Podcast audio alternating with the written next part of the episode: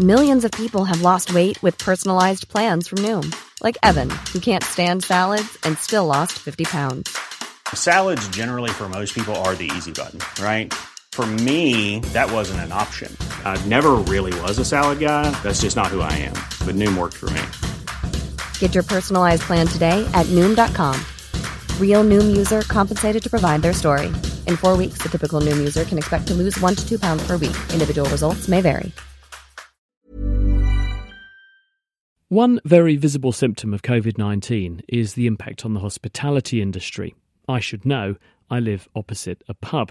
The chairs in the beer garden have sat empty for months as a doleful reminder of lockdown.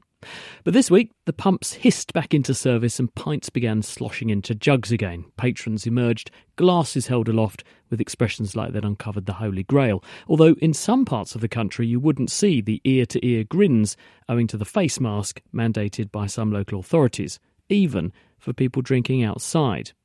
Presumably, the killjoys responsible are from the same intellectually bereft band of brothers that have got people on Spanish beaches wearing masks with their trunks and bikinis and are clamouring for a block on the use of AstraZeneca's incredibly effective vaccine over fears of a side effect less likely than being hit by lightning. In fact, that's a very good point.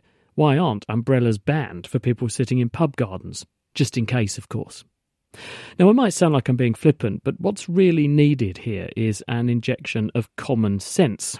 The outdoors is not the enemy, quite the opposite, and demonising outdoor activities by pursuing walkers with drones, making social interactions unpleasant, and frightening people into not sitting on a park bench through fear of contamination is actually likely to be counterproductive in the long run. Apart from promoting lockdown fatigue and fueling an existing pandemic of obesity and inactivity, it will undoubtedly drive people to indulge in covert indoor get togethers where the absence of peer oversight means they're much less likely to drink and behave responsibly. In other words, it's the indoor space that's the elephant in the room.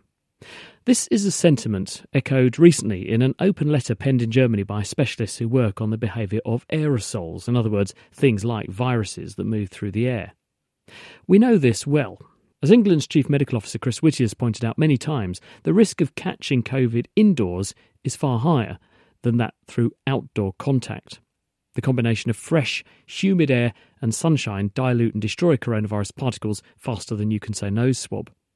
On the flip side, the factor that really promotes COVID spread, the Germans emphasise, is time spent sharing recycled air with other people.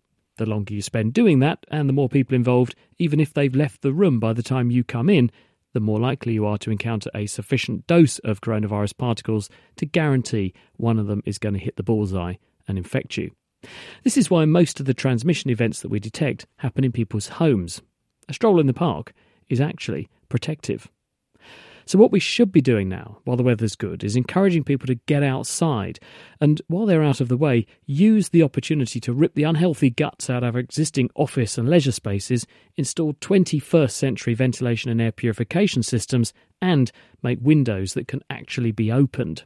It's the crowded, poorly ventilated leisure and living spaces that are the demons, not the beer garden.